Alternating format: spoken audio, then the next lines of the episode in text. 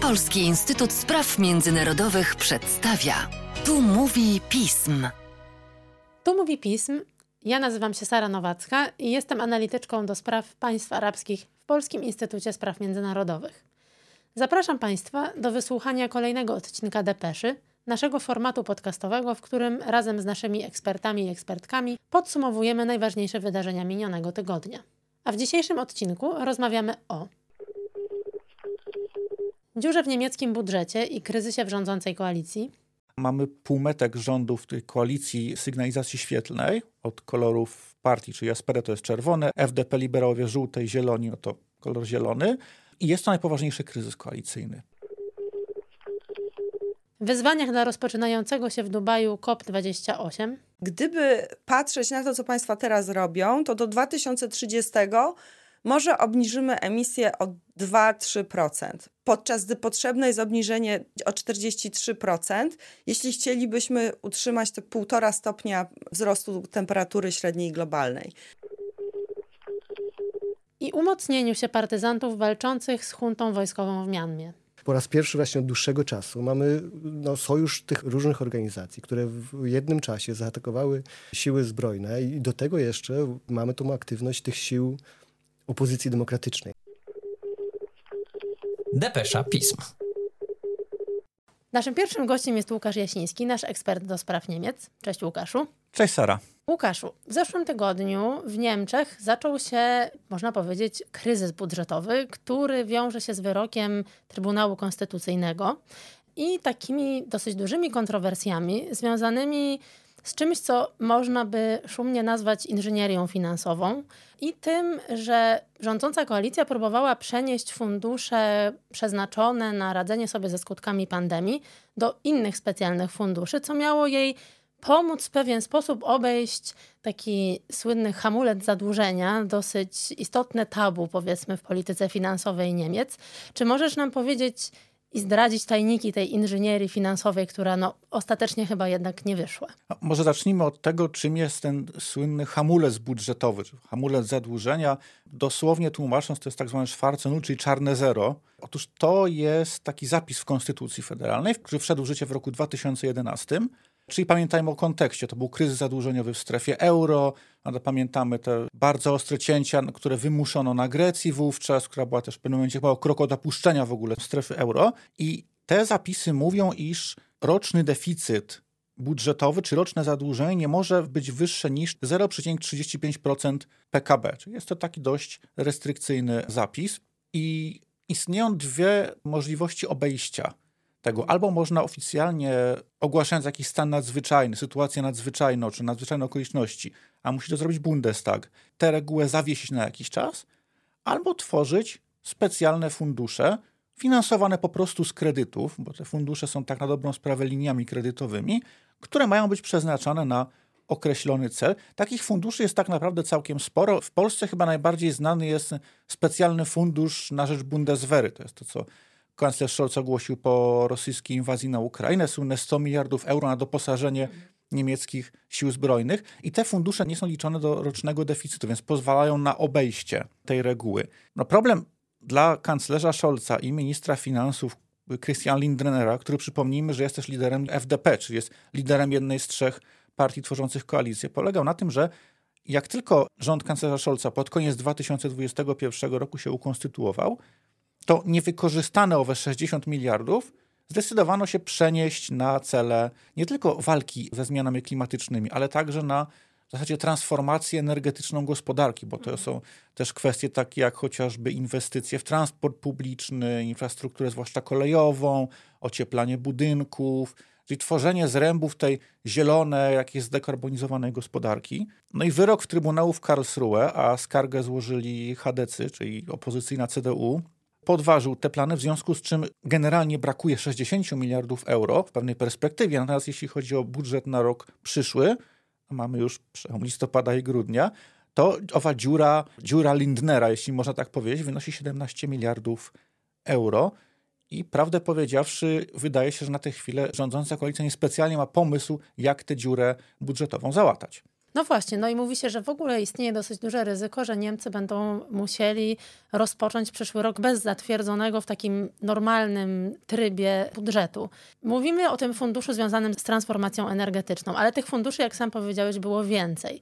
No i w kontekście wyroku Trybunału Konstytucyjnego mówi się, że jest dosyć duże ryzyko, że to może również oznaczać zagrożenie dla projektów, które były planowane w ramach tych innych funduszy. Oczywiście oprócz tego związanego właśnie, tak jak na przykład powiedziałeś, Bundeswehrą, ponieważ on został trochę inną drogą zatwierdzony. Czy to rodzi jakieś duże niebezpieczeństwo dla niemieckiej gospodarki, która no już przecież teraz nie jest tak naprawdę w najlepszej kondycji? Zacznijmy od tego, że na tę chwilę, teraz rozmawiamy, sytuacja jest taka, iż oprócz takich wydatków stałych, administracji, jak wydatki na pensje, utrzymanie tego całego aparatu urzędniczego, czy finansowania już toczących się projektów, te pieniądze są zabezpieczone. Natomiast rząd federalny obecnie nie jest w stanie planować żadnych nowych wydatków. Czyli innymi słowy, Niemcom nie grozi to, co się zdarza od czasu do czasu w Stanach Zjednoczonych, czyli wyłączenie, słynny shutdown administracji publicznej, ale grozi im no, stagnacja, jeśli chodzi o inwestycje. A niemiecka gospodarka i tak znajduje się już w stanie takiej technicznej recesji czy stagnacji. To też zapewne może niekorzystnie wpłynąć na polską gospodarkę, bo jednak jesteśmy, czy Niemcy są dla nas najważniejszym partnerem handlowym i jak wiadomo, bardzo wiele naszych firm to są po prostu podwykonawcy niemieckich koncernów. Obecnie trwają takie gorączkowe rozmowy zarówno liderów partii koalicyjnych, jak i kanclerza Scholza, ażeby znaleźć wyjście z tej sytuacji. Tutaj w gruncie rzeczy wchodzą w grę dwa rozwiązania: albo ponowne zawieszenie reguły tego hamulca budżetowego, ale tutaj zarówno chadecy, przynajmniej na szczeblu federalnym, czyli CDU się temu sprzeciwi, jak i minister finansów Christian Lindner, który jest liberałem, więc to jest partia, która siłą rzeczy stawia na cięcia, taką restrykcyjną politykę finansową, albo po prostu na cięcie wydatków, w dużej mierze wydatków socjalnych, co w kontekście zbliżających się wyborów do Europarlamentu chociażby i biorąc pod uwagę, że zwłaszcza SPD szła do wyborów pod hasłami no, rozbudowy państwa socjalnego, rozbudowy różnego rodzaju świadczeń czy transferów socjalnych, no może być dla koalicji rządzącej naprawdę bardzo trudnym orzechem do zgryzienia. Tak naprawdę to, co się teraz dzieje, to jest taki troszeczkę preludium do większej debaty na temat w ogóle kierunków polityki finansowej, bo ten pomysł hamulca budżetowego to jest pomysł z czasów kanclerz Merkel, która generalnie chełpiła się tym, że ona prowadzi finanse państwa trochę na takiej zasadzie, jak panie domu prowadzą gospodarstwa domowe, prawda? Czyli unikamy długów, unikamy zadłużenia, lepiej wydawać mniej, ale żeby to wszystko było oparte na jasnych podstawach. No pytanie, takie pytanie, które też jest przedmiotem debat ekonomistów w Niemczech, czy w dobie wielu kryzysów, które się toczą jednocześnie, no nie należy jednak dopuszczać do większego zadłużenia, żeby właśnie te pieniądze wpompować, mówiąc kolokwialnie, w gospodarkę, w inwestycje, żeby dzięki temu spróbować w jakiś sposób wpłynąć korzystnie na koniunkturę, czy napędzić koniunkturę po mhm. prostu. No i też mówi się w ogóle, że ten wyrok jest też o tyle kontrowersyjny, że gdzieś tam zagraża jakiejś ciągłości pewnych wydatków, a też jakby nie wiązał się z, z żadną, powiedzmy, mapą drogową, jak w ogóle wyjść z tego impasu.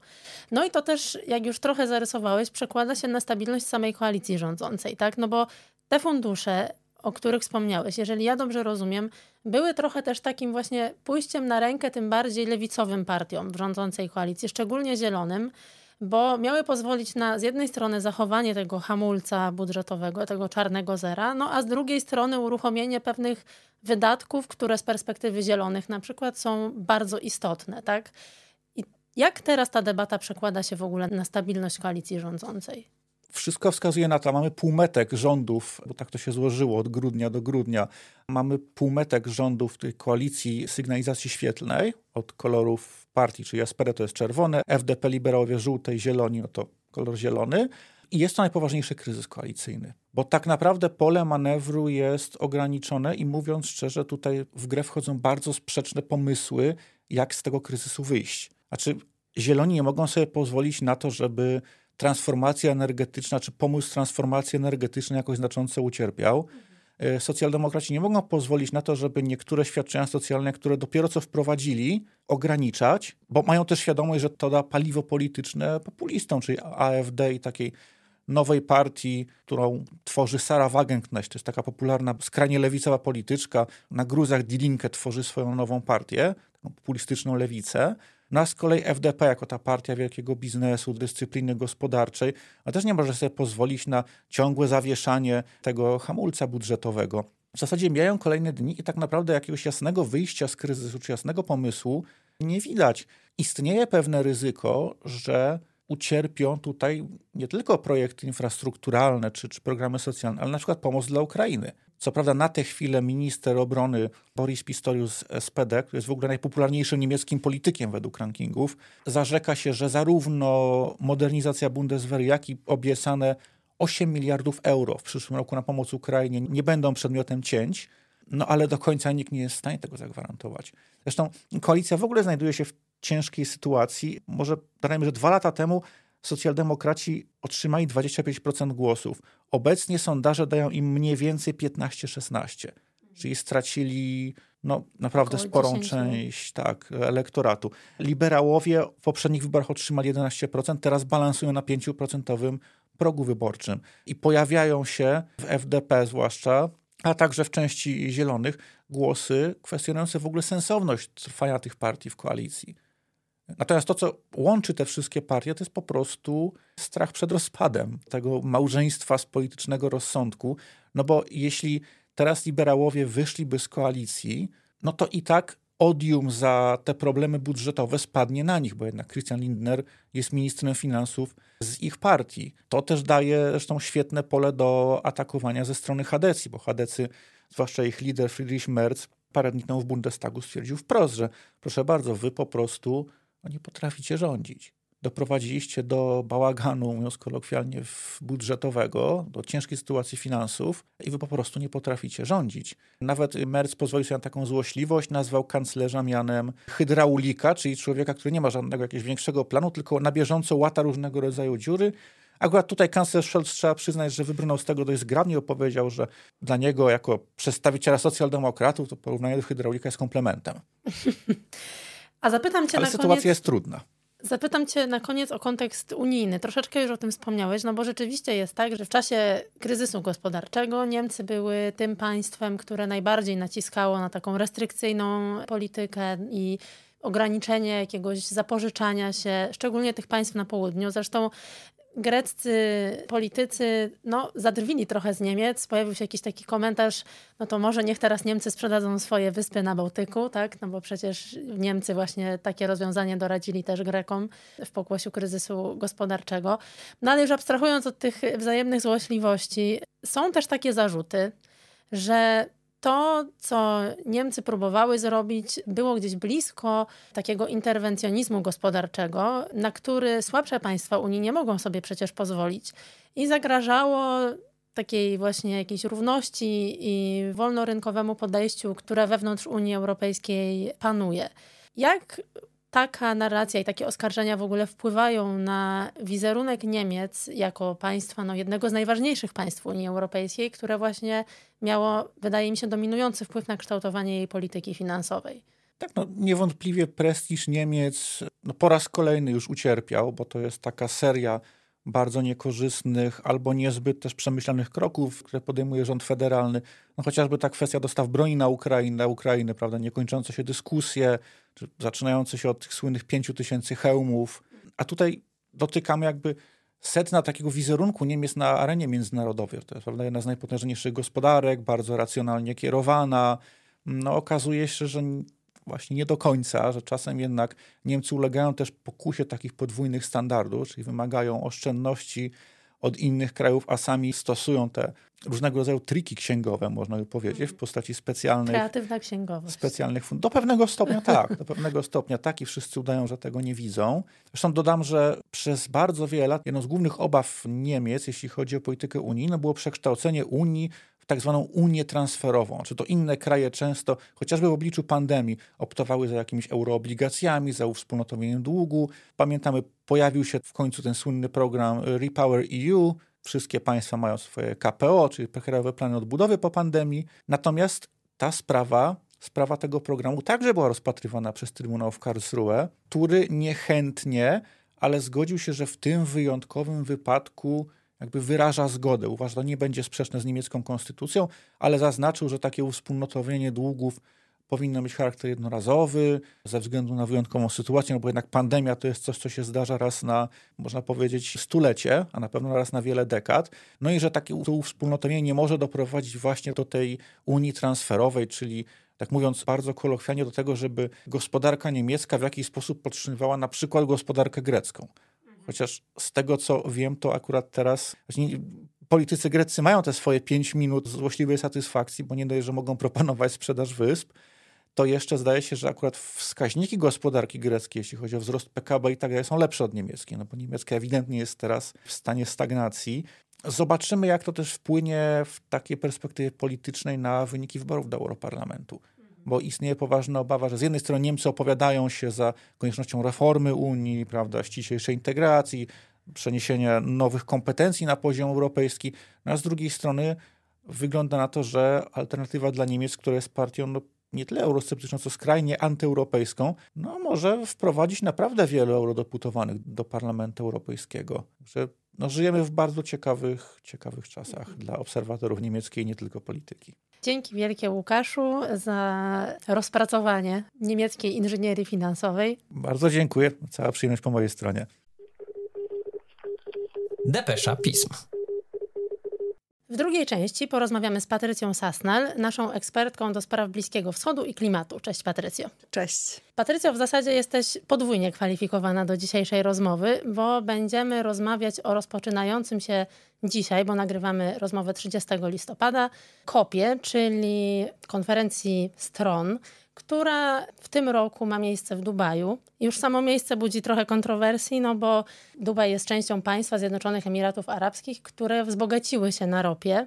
No ale tych osi porozumień i kontrowersji jest w zasadzie bez liku w ramach e, konferencji stron. Czy możesz nam zarysować jakieś takie główne grupy interesów i ich cele? Mhm.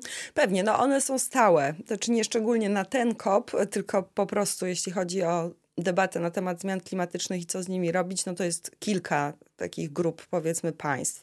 Są państwa szczególnie narażone na zmiany klimatyczne, no i to są małe wyspy, które po prostu zostaną, zostają zalewane wraz z podwyższającym się poziomem wód. Są to państwa biedne, są jednocześnie narażone na zmiany klimatyczne, ponieważ są w tych strefach geograficznych gorących, gdzie najbardziej są one odczuwalne, a nie mogą sobie radzić ze skutkami tych zmian. No i jest wiele państw takich pomiędzy, prawda, które mają pieniądze, a są w y, trudnych strefach, jak na przykład Zjednoczone Emiraty Arabskie, bo trudno Emiraty zaliczyć do globalnego południa. To formalnie być może jest państwo ciągle się rozwijające, no ale jest tak bogate, że ja nie zaliczam Emiratów do globalnego południa. No i wreszcie są państwa bogate, ta tak zwana globalna północ, która i jest w dobrej strefie klimatycznej, to dotyczy Europy, choć oczywiście nie jesteśmy wyłączeni z, z, ze skutków zmian klimatycznych, to widać w Grecji, Włoszech, Hiszpanii ciągle. E, no i Stany Zjednoczone. Więc tak, no i teraz te grupy państw, jak gdyby dwie główne grupy, globalna północ, globalne południe. I takie państwa, które gdzieś są pomiędzy, czyli Indie, Chiny, właśnie bogate państwa arabskie, którym zależy na jakiejś albo swojej rzeczy, jak Emiratom na ciągłym wydobywaniu paliw kopalnych, no albo są już rozwinięte, jak Chiny, i ich wpływ na sprawy międzynarodowe jest po prostu przeogromny, równy, a pewnie i większy często jak Stanów Zjednoczonych. Dotknęłaś już trochę wątku, o którym właśnie chciałam porozmawiać, czyli no takiego powiedzmy trochę sporu semantycznego, ale w gruncie rzeczy właśnie bardzo politycznego, czyli no mamy państwa rozwijające się, którym zależy na tym, żeby z kolei państwa rozwinięte stworzyły fundusz, w ramach którego będą przeznaczać finanse na, na sfinansowanie transformacji właśnie energetycznej i przygotowanie się państw rozwijających na nadchodzące skutki zmian klimatu. No i tutaj z jednej strony mamy jakby właśnie ten front, który mówi, że trzeba to zrobić. Państwa rozwinięte, które z jednej strony są za, ale nie chcą, żeby to był jakby obligatoryjny fundusz dla wszystkich. No a z drugiej właśnie ten problem, jak traktować część państw, takich jak Chiny, jak Zjednoczone Emiraty Arabskie, jak Arabia Saudyjska, które no nie są biedne, mają ogromny wpływ na gospodarkę, na politykę, no ale też nie do końca chcą chyba finansować y, właśnie transformację innych państw. Tak, no więc dotykasz tego zagadnienia funduszu strat i szkód, którego utworzenie zostało uzgodnione na kopie poprzednim w Sharm el-Sheikh w Egipcie. I teraz na tym kopie w Dubaju mają państwa ustalić, jak on będzie funkcjonował. Przypuszczamy, że to Bank Światowy będzie jak gdyby gospodarzem tego funduszu on będzie dobrowolny, to znaczy państwa będą deklarowały. I tego się pewnie spodziewamy, że teraz w Dubaju zadeklarują państwa jakieś kwoty do tego funduszu, ale też nawet, nie wiem, filantropijne jednostki, organizacje, pewnie biznes będzie mógł dawać pieniądze na ten fundusz. Jak on będzie działał, tego jeszcze nie wiadomo. No oczywiście absurdalne byłoby, gdyby dawać odszkodowanie państwu bogatemu, jak no wyobrażam sobie, nie wiem, na przykład Bahrajnowi, któremu się mhm. coś dzieje, podczas gdy, nie wiem, w Malawi mieliśmy w tym roku powódź, w Libii była ogromna powódź, to spowodowały zmiany klimatyczne, albo w Pakistanie w ubiegłym roku ponad 2000 osób zmarło z powodu powodzi, która została spowodowana topniejącymi lodowcami. Więc to są ewidentne szkody spowodowane przez zmiany klimatyczne i to są państwa biedniejsze. No więc teraz już jak logistyka tego funduszu będzie wyglądała, to to jest do rozwinięcia właśnie na tym kopie, więc to będzie jeden z tematów. No ale już sam fakt, że jest zgoda i jak gdyby pewność, no pewność jest, że ten fundusz zostanie utworzony, no to, to jest duży plus dla takiego poczucia no jest coś takiego jak sprawiedliwość bądź niesprawiedliwość klimatyczna, prawda? Czyli, że globalna północ jest odpowiedzialna za przemożną większość emisji, historycznych emisji do dzisiaj, a skutki tych emisji odczuwają państwa najbiedniejsze. No więc ta niesprawiedliwość klimatyczna jest bardzo dojmująca i dla niektórych państw po prostu najważniejsza. No i nie można się dziwić, prawda? Więc to było jakoś tak budujące, że to był Franz Timmermans i Unia Europejska, która wstała w końcu z tych państw północy na ubiegłym kopie i powiedziała, dobrze, Jesteśmy za tym, żeby stworzyć ten fundusz.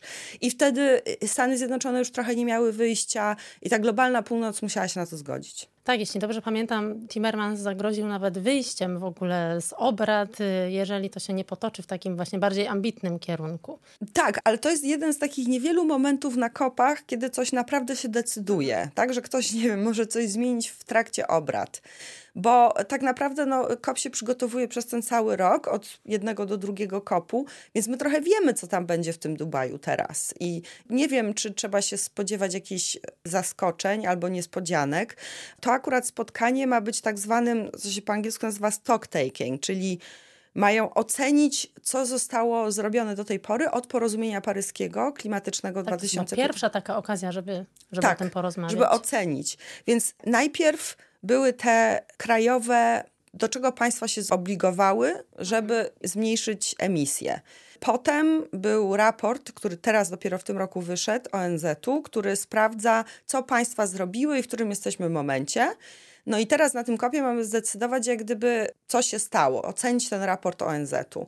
Więc to są takie kroki, które są podejmowane, żeby sprawdzić, w którym jesteśmy momencie. Ten raport ONZ-u, o którym wspominasz, on nie był zbyt optymistyczny, bo mówił, że no, jeżeli będziemy się trzymać tego, co do tej pory robimy i nie będziemy bardziej ambitni, to ta temperatura podniesie się o 3 stopnie, a nie te maksymalnie półtora, jak to było zakładane.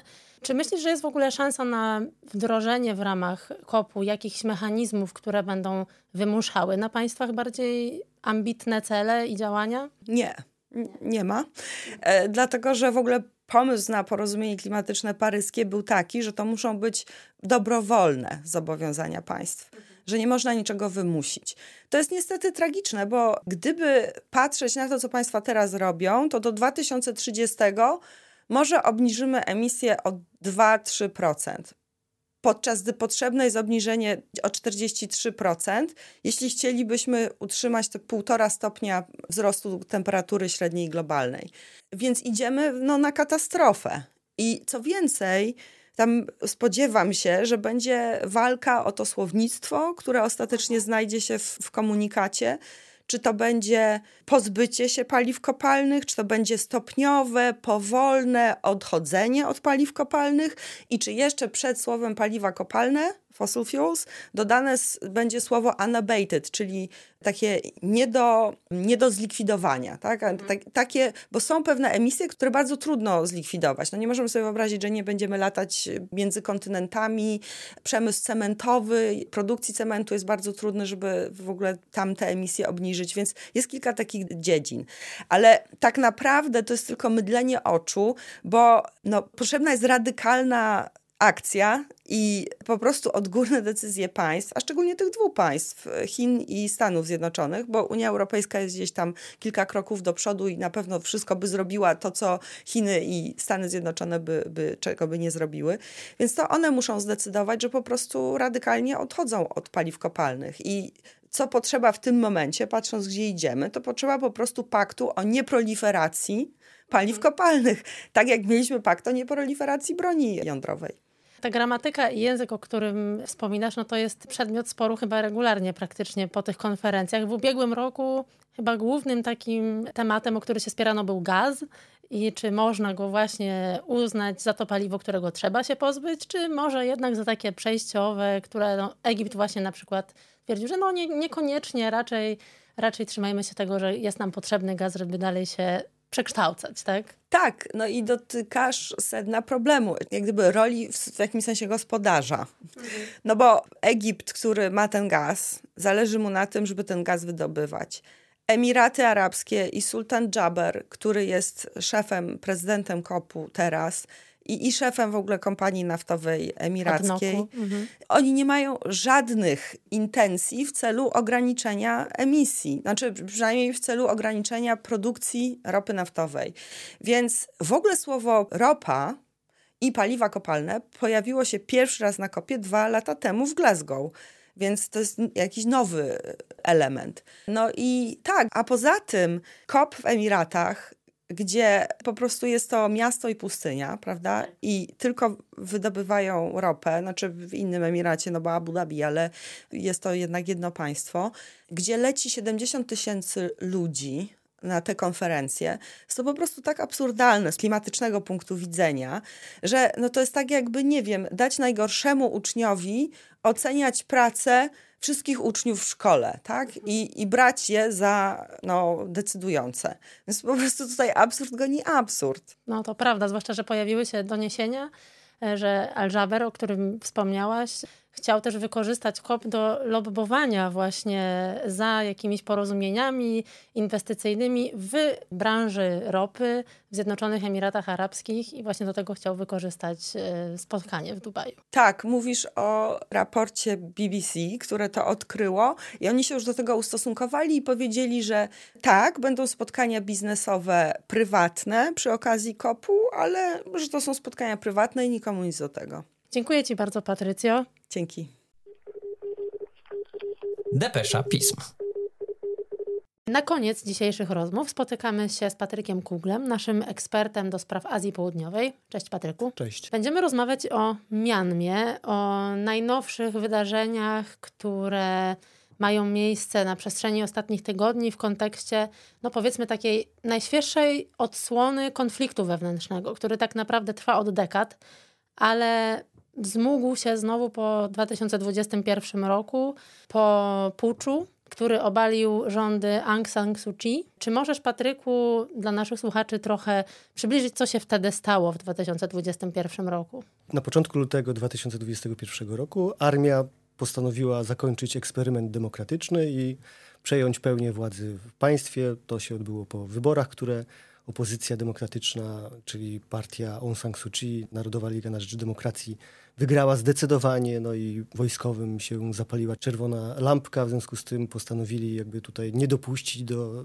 zebrania nowego parlamentu i pierwszego dnia obrad nowego parlamentu wszystkich aresztowano. Aung San Suu Kyi trafiła do aresztu domowego, do więzienia, więc cały ten proces demokratyczny został przerwany. Opozycja, ci, którzy nie trafili do więzienia, część wyemigrowała, część została w kraju. Mieliśmy ogromne protesty ludności w Birmie czy w Mianmie, która no, czuła się, że została okradziona prawda, z pewnych jakichś wolności, z tego procesu demokratycznego. I to spowodowało masowe protesty, najpierw pokojowe, później ta opozycja demokratyczna powołała własny rząd jedności narodowej, który zaczął rządzić gdzieś na emigracji. Później w ramach tej opozycji przeciwko wojskowym powołała własne ludowe siły obrony, które zaczęły coraz częściej walczyć z bronią przeciwko wojskowym, przeciwko huncie. Więc przez ostatnie ponad dwa lata, już prawie trzy lata, mamy w Birmie po prostu do czynienia z wojną domową, w której giną przedstawiciele i członkowie rodzin wojska, no i te siły opozycyjne, tak, które stworzyły taką po prostu rozproszoną po całym kraju partyzantkę, co jest ważne. To trzeba powiedzieć, że ta opozycja demokratyczna, która teraz chwyciła za broń i walczy z wojskowymi, to są głównie już etniczni Birmańczycy, tak? bo to, to jest coś nowego, bo w Birmie mamy do czynienia z wojną domową w zasadzie nieprzerwanie od powstania tego państwa w 1948 roku.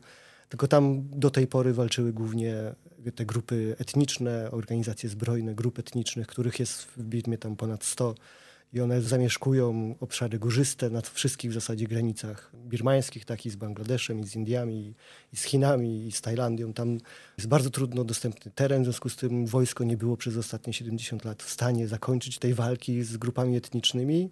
Nie udało się tego zakończyć w czasie tego eksperymentu demokratycznego, który trwał w Birmie powiedzmy mniej więcej od 2011 roku do 2021. Tak? Aung San Suu Kyi starała się zakończyć te, te spory etniczne, zwołując różne konferencje, proponując jakiś dialog wewnętrzny z tymi grupami etnicznymi. To wyciszyło wtedy walki na duży czas. Część organizacji zbrojnych podpisało rozejm, zawieszenie broni z, z siłami rządowymi, czy w ogóle z, z armią birmańską.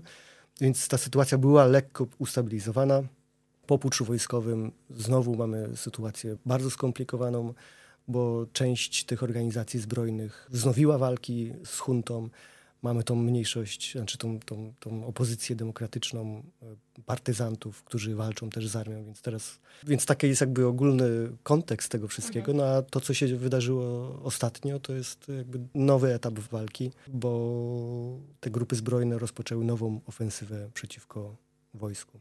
No mówi się, że w zasadzie jest to taki największy przełom, czy największy postęp przeciwko tej huncie wojskowej od rozpoczęcia właśnie, tak jak powiedziałeś, takiej najnowszej odsłony tej wojny domowej, bo mówi się w ogóle o Birmie, o Mianmie, że to, co się dzieje w państwie, to jest najdłuższa wojna domowa w historii nowożytnej w ogóle, jaka kiedykolwiek miała miejsce co jakby nakłada się właśnie, z jednej strony mamy polityczne problemy, ale z drugiej to, o czym już wspomniałeś, czyli ta wielość grup etnicznych. Czy możesz powiedzieć, co sprawiło, że teraz właśnie udaje się takie największe przełomy przeciwko armii osiągnąć?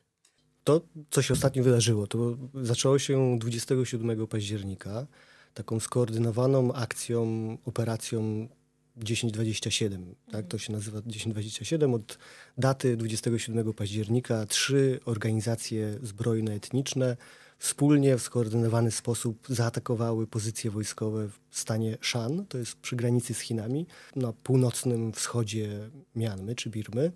I ta operacja dość mocno zaskoczyła wojskowych. Przez następne kilkanaście dni te grupy zbrojne, one stworzyły w ogóle taki sojusz braterski trzech tak? bo to mhm. były, mówimy o trzech grupach etnicznych. Tam jest taka grupa etniczna Kokang, Taang i Arakan. Tak? I te trzy organizacje zbrojne zaatakowały pozycje wojskowe. Mówiono, że oni przejęli nawet około 150 posterunków wojskowych, kilka miast, w tym ważne przejścia graniczne z Chinami, którędy przechodzi jakieś 40% handlu Birmy, tak? więc to jednak bardzo ważne zdobycze. Kilka batalionów armii birmańskiej się poddało. Tą sytuację i sukcesy tej operacji 1027 wykorzystały też inne grupy etniczne tak? I, i włączyły się do walki przeciwko huncie w różnych innych częściach kraju, co jest właśnie tutaj tym elementem nowym, tak? że, że jakby to powoduje rozciągnięcie sił birmańskiej armii na tyle, że nie są jakby w stanie wysłać posiłków i odzyskać kontroli nad tymi utraconymi terytoriami, tak? Bo do, poza tą trójką tych grup, które na początku zaczęły tą ofensywę, to mamy w następnych tygodniach kolejne tego typu operacje. Zaczęły inne grupy etniczne, jak e, Kachin, czy Kareni, czy ta grupa Arakan, Też ona jakby tutaj w stanie Shan przy granicy z Chinami włączyła się do tej wspólnej akcji, ale później, kilka tygodni później zaczęła własną działanie w stanie Arakan, który jest w ogóle nad Oceanem Indyjskim, tak? czyli przy granicy z, z Bangladeszem, z zupełnie innej części państwa. Tak? W związku z tym mamy tą w środku Birmy, jak Państwo zobaczycie może kiedyś na mapę, tu mamy Birma, w środku ma teren bardziej nizinny, tak, rolniczy, łatwiej dostępny, a wszystkie granice są w zasadzie górskie. Tak? I, I, teraz na tych terenach górskich mamy te grupy etniczne, w terenie w dżungli, w no, terenie niezwykle trudno dostępnym. Tam przez lata właśnie te grupy etniczne czy grupy zbrojne miały swoje bazy, często kontrolowały część terytorium, dlatego nie można ich było przez te 70 lat pokonać. Wojsko nie, nie było w stanie. Tak? I teraz po raz pierwszy właśnie od dłuższego czasu mamy no, sojusz tych różnych organizacji, które w jednym czasie zaatakowały siły zbrojne i do tego jeszcze mamy tą aktywność tych sił opozycji demokratycznej, tak? te PDF, czyli Ludowe Siły Obrony, które składają się z tej ludności birmańskiej, które atakują siły zbrojne hunty atakują też w tym centrum, tak? W związku z tym to powoduje problemy w dostarczeniu posiłków, tak? zaopatrzenia i tak dalej. Dlatego mówi się, że to jest największe wyzwanie dla hunty, przynajmniej od tego puczu w 2021 roku. Tak? Mamy też, co było ważne, te grupy etniczne, generalnie one przez lata walczyły albo o większą autonomię, albo o secesję i stworzenie własnego państwa. Nie mogły się do, dogadać ani o Aung San Suu Kyi, ani z tymi siłami demokratycznymi, ani z wojskowymi. Dzisiaj po raz pierwszy te etniczne grupy zbrojne mają ten sam cel, co opozycja demokratyczna, czyli zakończenie rządów hunty wojskowej. Tak? To powoduje, że no, faktycznie armia birmańska stoi przed najpoważniejszym wyzwaniem do tej pory. Na razie przez ostatnie tygodnie nie była w stanie, tak? ostatni miesiąc nie była w stanie praktycznie odzyskać żadnego utraconego miasta czy posterunku. Straciła część terytorium państwa. Mówi się, że kontroluje ciągle od 50 do 60% terytorium Birmy tylko. Mówi się też, że, że te grupy etniczne właśnie razem z organizacjami, z którymi przecież przez tyle lat też walczyły, tak? czyli tymi bardziej centralnymi, centralną ludnością birmańską, próbują się porozumieć co do planu na przyszłość państwa tak? i stworzenia czegoś na kształt federacji.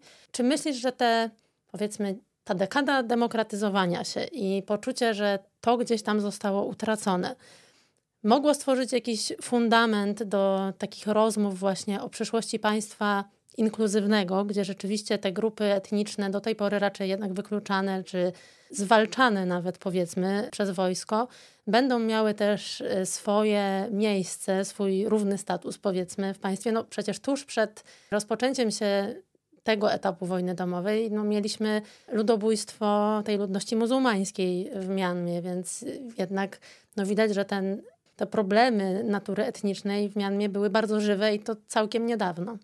Musimy pamiętać jednej rzeczy. Birma jest krajem właśnie wieloetnicznym, wielonarodowym, tak? gdzie rządzi, przez lata rządziła większość birmańska, tak, etniczni Birmańczycy, którzy stanowią około powiedzmy 60% tej ludności, tak, z 55 milionów mieszkańców Birmy. I ta większość birmańska jakby nigdy nie była gotowa na to, żeby dać jakieś duże prawa, większą autonomię tym grupom etnicznym, tak? To nawet przespała NLD, czyli Narodowa Liga na Rzecz Demokracji, przedniej liderki Aung San Suu Kyi. Ona też nie była w stanie zaproponować niczego tym grupom etnicznym, żeby tak, zakończyć wojnę i się na coś zgodzić. Na przeszkodzie może w pewnym sensie stała armia, która ciągle w czasie tej dekady demokratycznej no, rządziła trochę z y, tylniego siedzenia tak? i blokowała jakiekolwiek porozumienie. Teraz po puczu NLD, czyli te siły demokratyczne, nie mają innego wyjścia, tylko musiały pójść na ustępstwa wobec grup etnicznych. I to widzimy w tym Narodowym Rządzie Jedności Narodowej. Wiele pozycji ministerialnych zostało zaproponowanych właśnie przedstawicielom najróżniejszych grup etnicznych tak, tych mniejszości. NLD dzisiaj mówi, że jeżeli prawda, obalą dyktaturę wojskową, no to w nowym rządzie wszystkie dawne spory zostaną rozwiązane, mniejszości etniczne będą miały więcej do powiedzenia, dostaną więcej praw. Tak więc jakby jest zapowiedź tego nowego rozdania bardziej demokratycznego, inkluzywnego, reprezentatywnego, tak, żeby zachować jedność państwa, tak zróżnicowanego. Tym ludziom trzeba coś więcej zaproponować, tak? Więc y, ta realizacja, tak, by to, ta świadomość dotarła już do Aung San Suu Kyi, jej współpracowników, do tych sił prodemokratycznych i oni próbują wciągnąć do wspólnej walki te grupy etniczne, właśnie obiecując im więcej praw w Nowej Birmie, w Nowej Mianmie. Tylko żeby to się mogło wydarzyć, to oczywiście trzeba najpierw pokonać wojsko, tak, tą huntę wojskową.